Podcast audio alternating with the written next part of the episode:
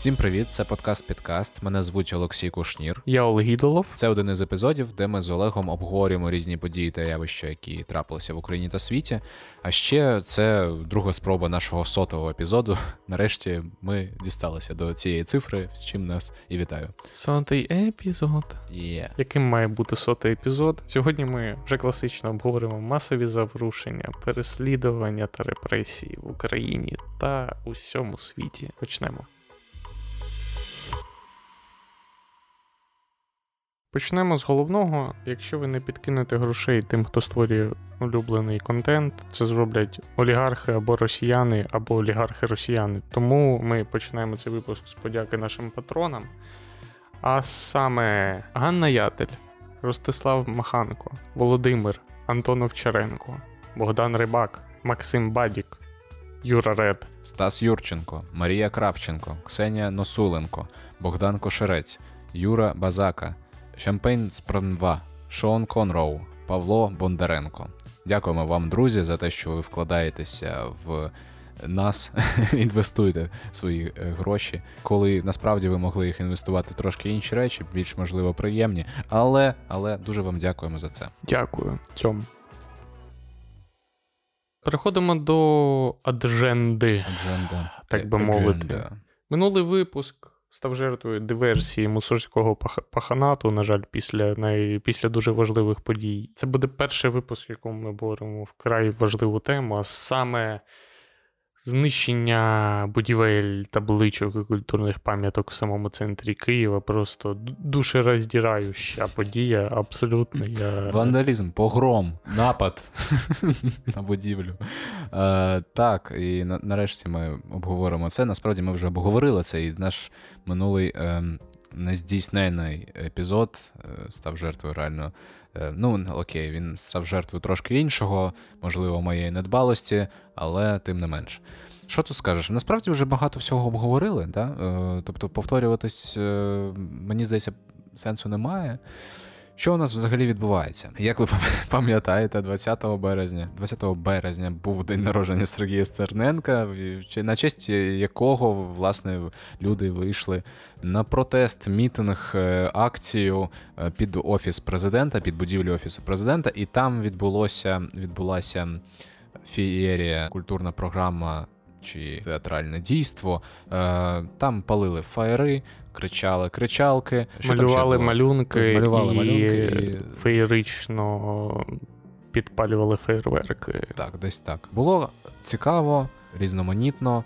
Програма вражає насправді зараз. Мені здається, в Києві мало що, в принципі, мало який мало мало рівнозначних цікавих подій. Я з цим погоджуюсь. Абсолютно. Дійсно, це був е, так би мовити, івент, е, що треба. Ну і більше того, зараз вже там кінець е, березня, зараз от незабаром початок квітня, а ми досі. Всі в інтернеті обговорюємо цю подію. Насправді трошки через інші причини. Е, вже насправді більше цих причин стало.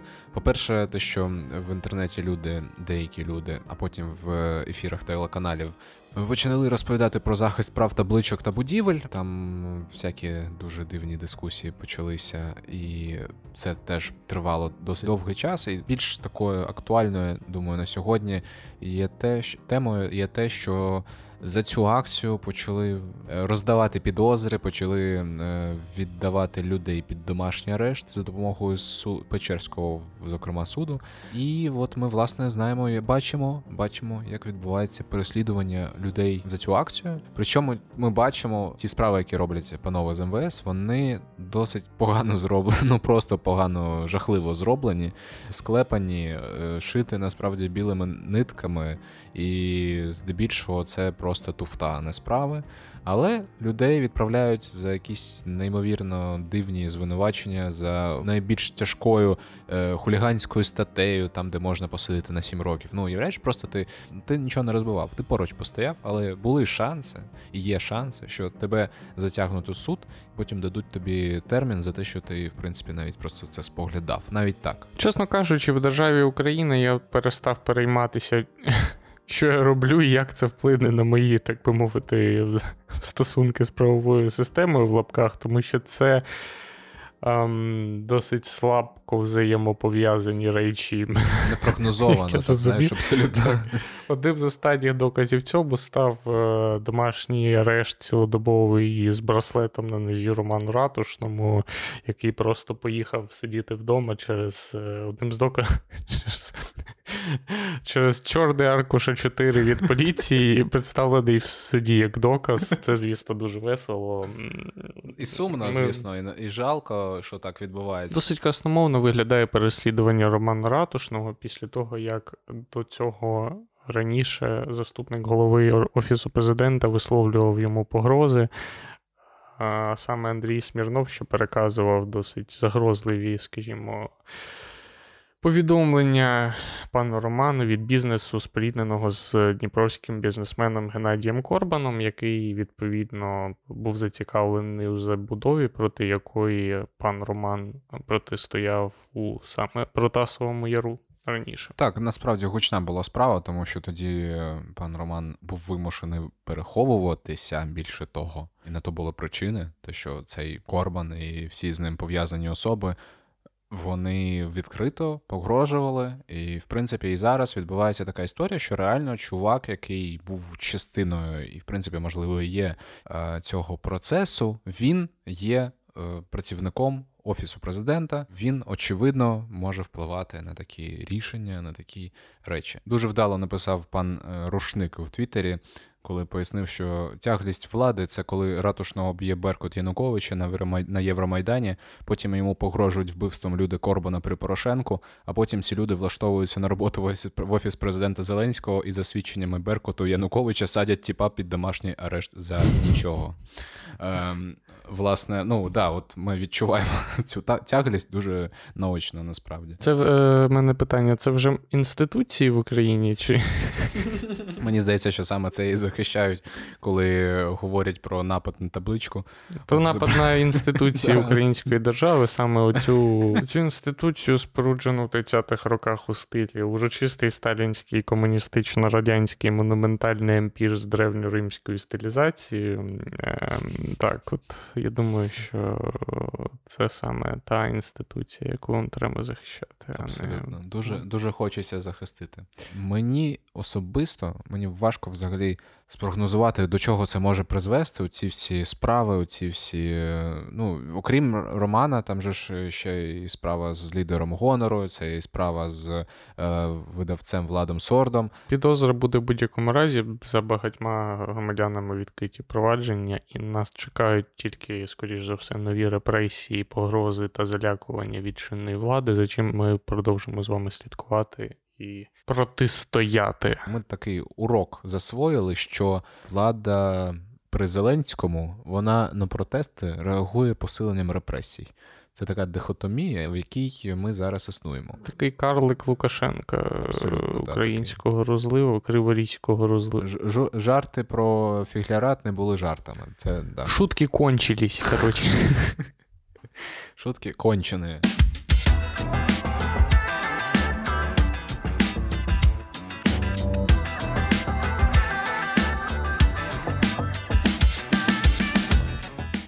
Ви дуже здивуєтесь, але не тільки в Києві продовжується репресія, а так само і на окупованих територіях. Е, і останні дні позначилися неабиякою кровожерливістю там. А саме, що відбулося? В Криму кілька тижнів тому заарештували Владислава Єсипенка, позаштатного співробітника Радіо Свобода.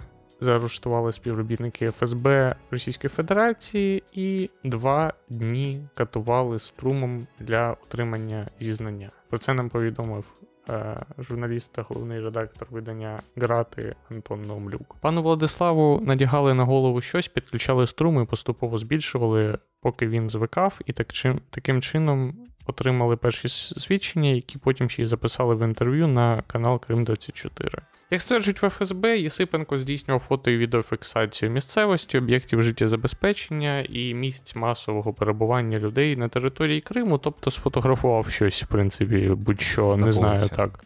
Шпіон. Не знаю, каналізаційний люк, об'єкт інфраструктури, наприклад. Ну, так, в Ну, принципі, це- це... об'єкт життєзабезпечення, все ж таки, розумієш? Можливо, іноді на ньому відбувається масове перебування людей. ФСБ навіть не потрібні ніякі причини для того, щоб е, посадити людину, катувати його струмом, вигадати якийсь вирок. Все, що завгодно можна можуть зробити, і байдуже, абсолютно байдуже.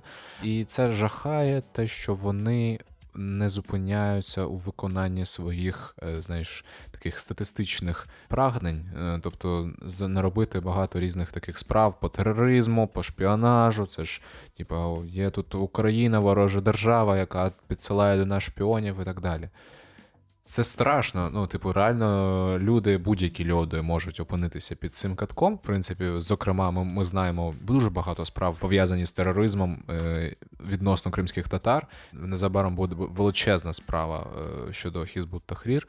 Е, Про це, до речі, я раджу вам слідкувати за цією темою. Можливо, я вам покажу потім десь у соцмережах один проект, у якому я беру участь, але про це пізніше. Це такий анонс, анонс, анонс. Так от, е, мені здається.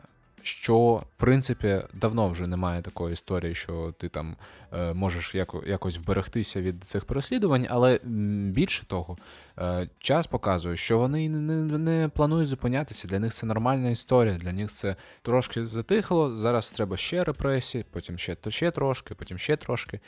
Поки не знаю, що не відбудеться, поки не виконаються всі статистичні плани ФСБ Росії або кого. От, більше того, є, була ж е, ще інша справа. От я про неї хоч, хотів трошки прочитати, якщо ти не проти. Медіа свідомі пише: у Криму засудили пенсіонерку до 12 років колонії за шпигунство в інтересах України. У тимчасово окупованому Криму так званий Севастопольський міський суд засудив до 12 років колонії загального режиму 66-річну українку Галину Довгополу за нібито збір даних в інтересах Укр- України. Про це повідомила повноважена Верховної Ради з прав людини Людмила Денісова. Власне, зокрема, Галину Довгополу звинувачу- звинувачують у нібито зборі даних для України щодо окремого авіаційного полку Чорноморського флоту. Її засудили до 12 років позбавлення воли, волі з відбуванням покарання в колонії загального режиму та одного року адміннагляду після закінчення терміну ув'язнення. Фактично, це смертний вирок для пенсіонерки пані Галини, що є вкрай сумним. І всі ці люди, і пан Владислав, і Галина, і безліч інших політв'язнів та репресованих на окупованих територіях потребують нашої з вами допомоги, уваги, і розголосу, і боротьби всіх міжнародних інстанціях та механізмах.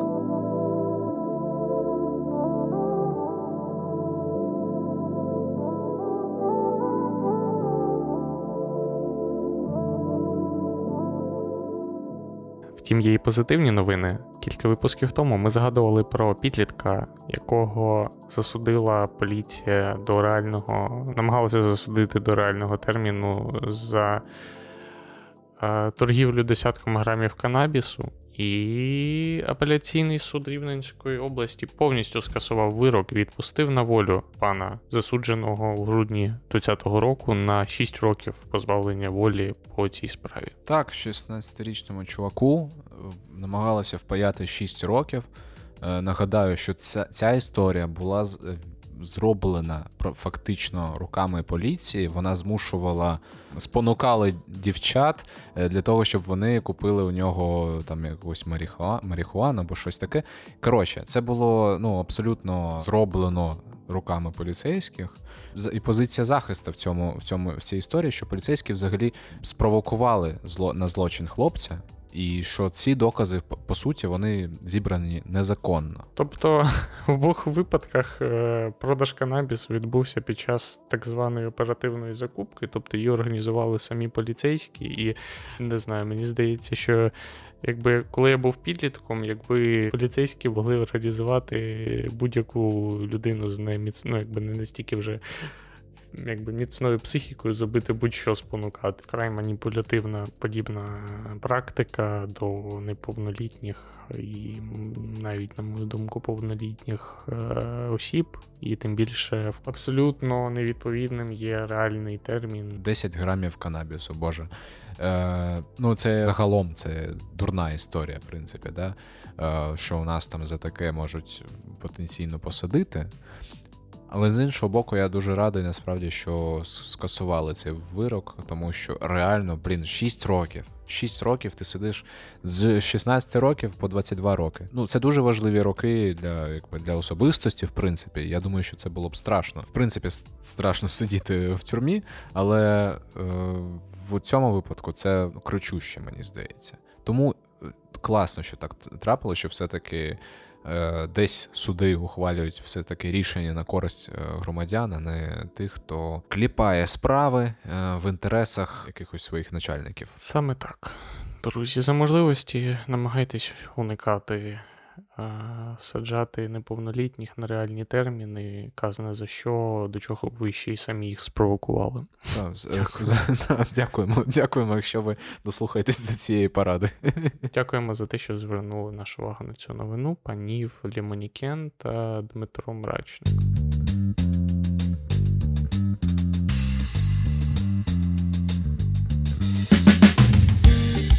А що в світі то взагалі відбувається, в принципі, можливо, інше щось? Будеш здивований. Ми вже неодноразово повертались до цієї теми, здається, але зараз знову повернемося.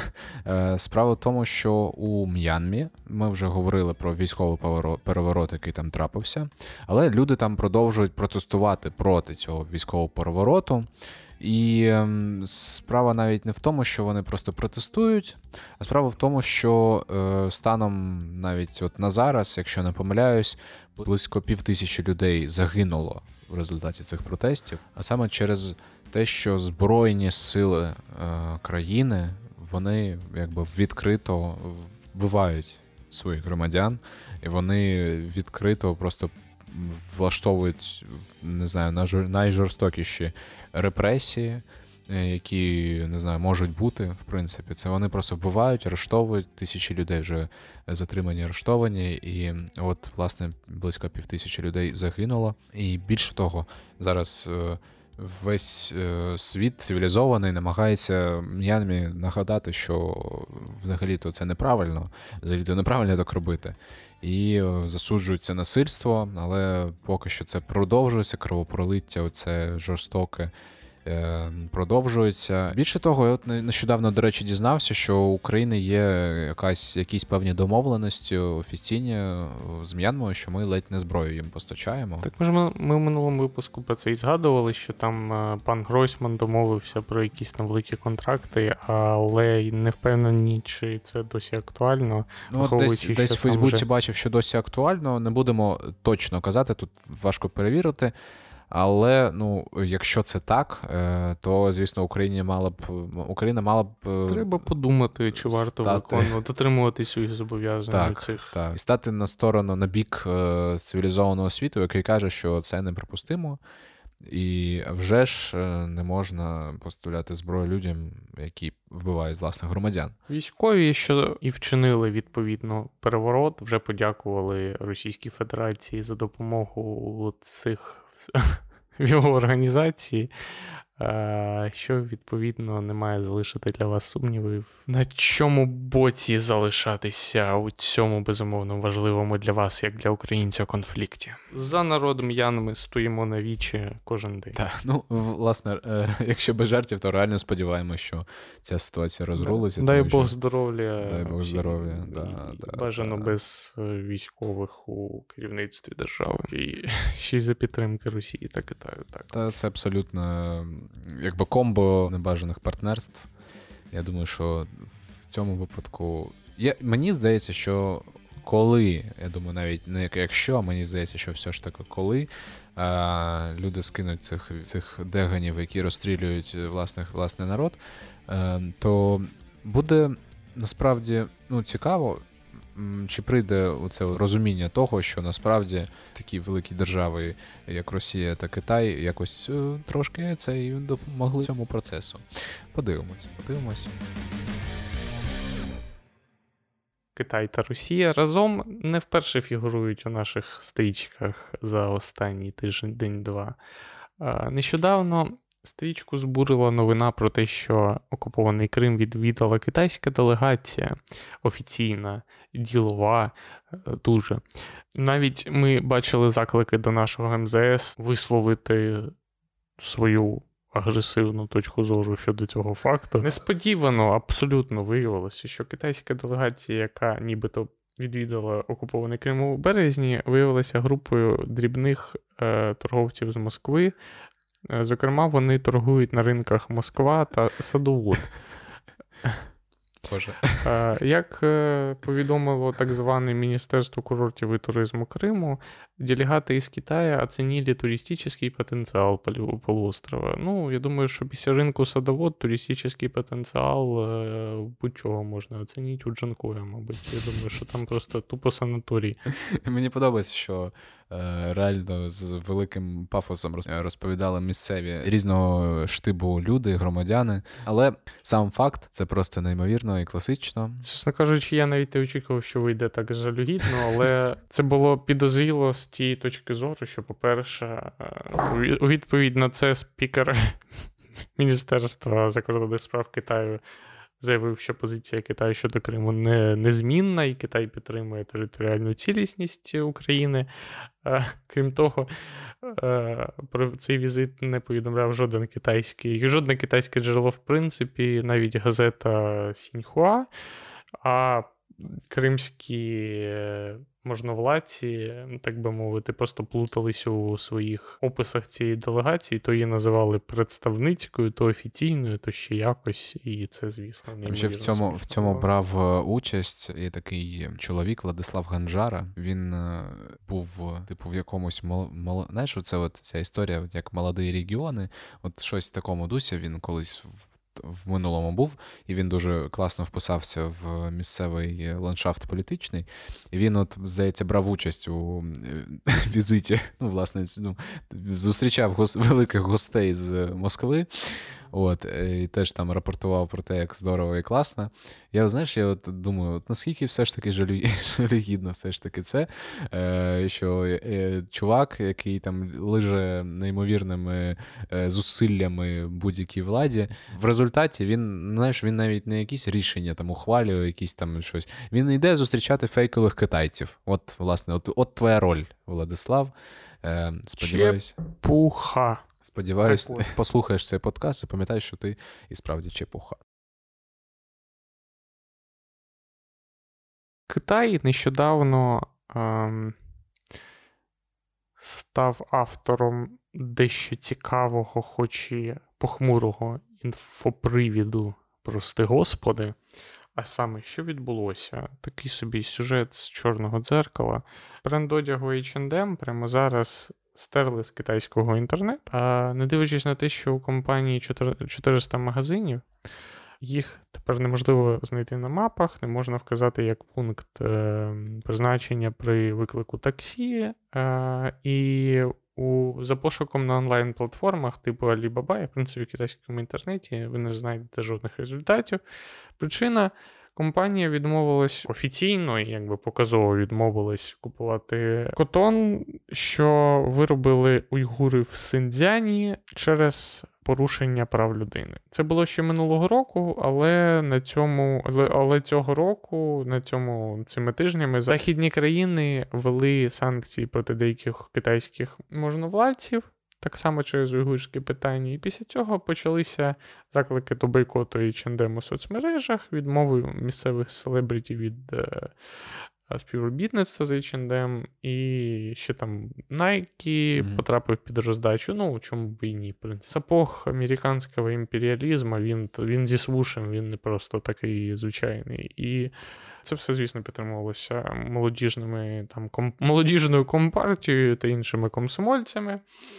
Е, така собі cancel culture, е, яку ініціювала держава, а не як зазвичай навпаки суспільство, і це є досить цікавим таким переписуванням. Ноосфери.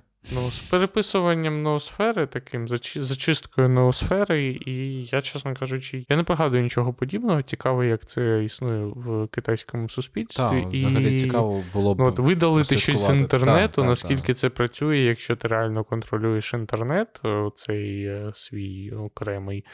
Було б цікаво, до чого це призведе через певний час. Тож цікавий інцидент, але підтримуємо H&M у цьому конфлікті. Та я от гасаю на полупальті H&M, і мені заєбісь, е, дуже вас підтримую. Норм, норм тема в цьому конфлікті. Так, це точно. В цьому конфлікті H&M показали себе. Ну, знаєш, от іноді ти думаєш, блін, е, дуже багато компаній, в принципі, ігнорують реальність трошки. Ну, не трошки, а сильно. Ну, я думаю, що я, я Але- дійсно але без ілюзій, я думаю, що якби це був абсолютно пра- прагматичний, скажімо, розрахунок е, компанії H&M, і ну, сподіваємося, що вони досягнуть своїх цілей теж так само. Е, так, і бажаю нам всім, щоб прагматичний розрахунок завжди був на нашому, так би мовити, мо- боці. Бажаю вам всім, друзі, щоб ваш прагматичний розрахунок завжди чи майже завжди співпадав з вашим етичним світовідчуттям. Ось це, як на мене, є ключем до гармонії з собою самим та всесвітом.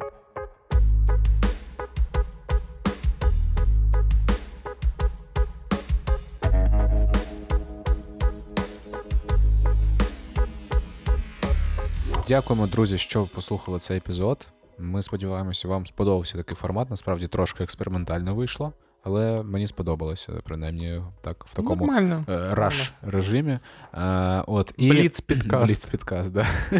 От, е, нагадуємо, що можна підписатися на нас в соцмережах, можна підписатися на нас у ваших додатках для подкастів, можна залишати відгуки, в, зокрема в Apple Podcasts, можна ставити 5 зірок, і ми будемо дуже вдячні за це. А також можна підтримати нас на Патреоні. Ми будемо дуже вдячні кожному, хто е, інвестує свої фінанси в, наш, е, в нашу сталість, в нашу стабільність і в наш сталий розвиток.